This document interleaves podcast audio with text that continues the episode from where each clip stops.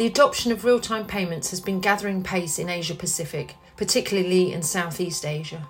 We talked to Edwin Chan, Head Cash Product Management, Transaction Banking APAC at BNP Paribas, about how corporate treasurers can gain a competitive advantage from real time payments.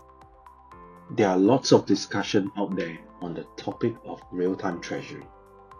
And most mainly pointed out how good is real time treasury but I think there isn't as much discussions around how real-time treasury can actually help the corporate treasurers to gain competitive advantage in the management of their treasury strategies.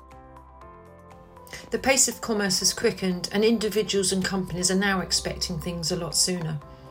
That is one reason to go for real time payments, but there are other benefits for corporate treasurers, as Edwin explains.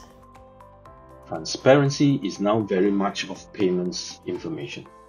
Users now enjoy visibility on various payment statuses such as charges, turnaround times, and even information on where the delays are. All these transparencies will actually avoid a lot of misunderstanding. Going real time requires an upgrade in technology, and Edwin says people need to be upskilled too. This in turn can drive the business and treasury forward. In my view, real-time treasury will drive changes in the business models and driving more people to be upskilled.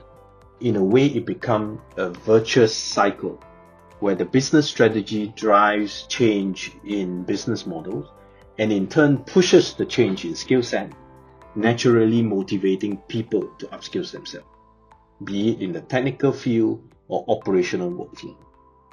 These motivations and change in skill sets hopefully creates a cycle where corporate treasurer professionals can then drive further changes and improvement to the business models.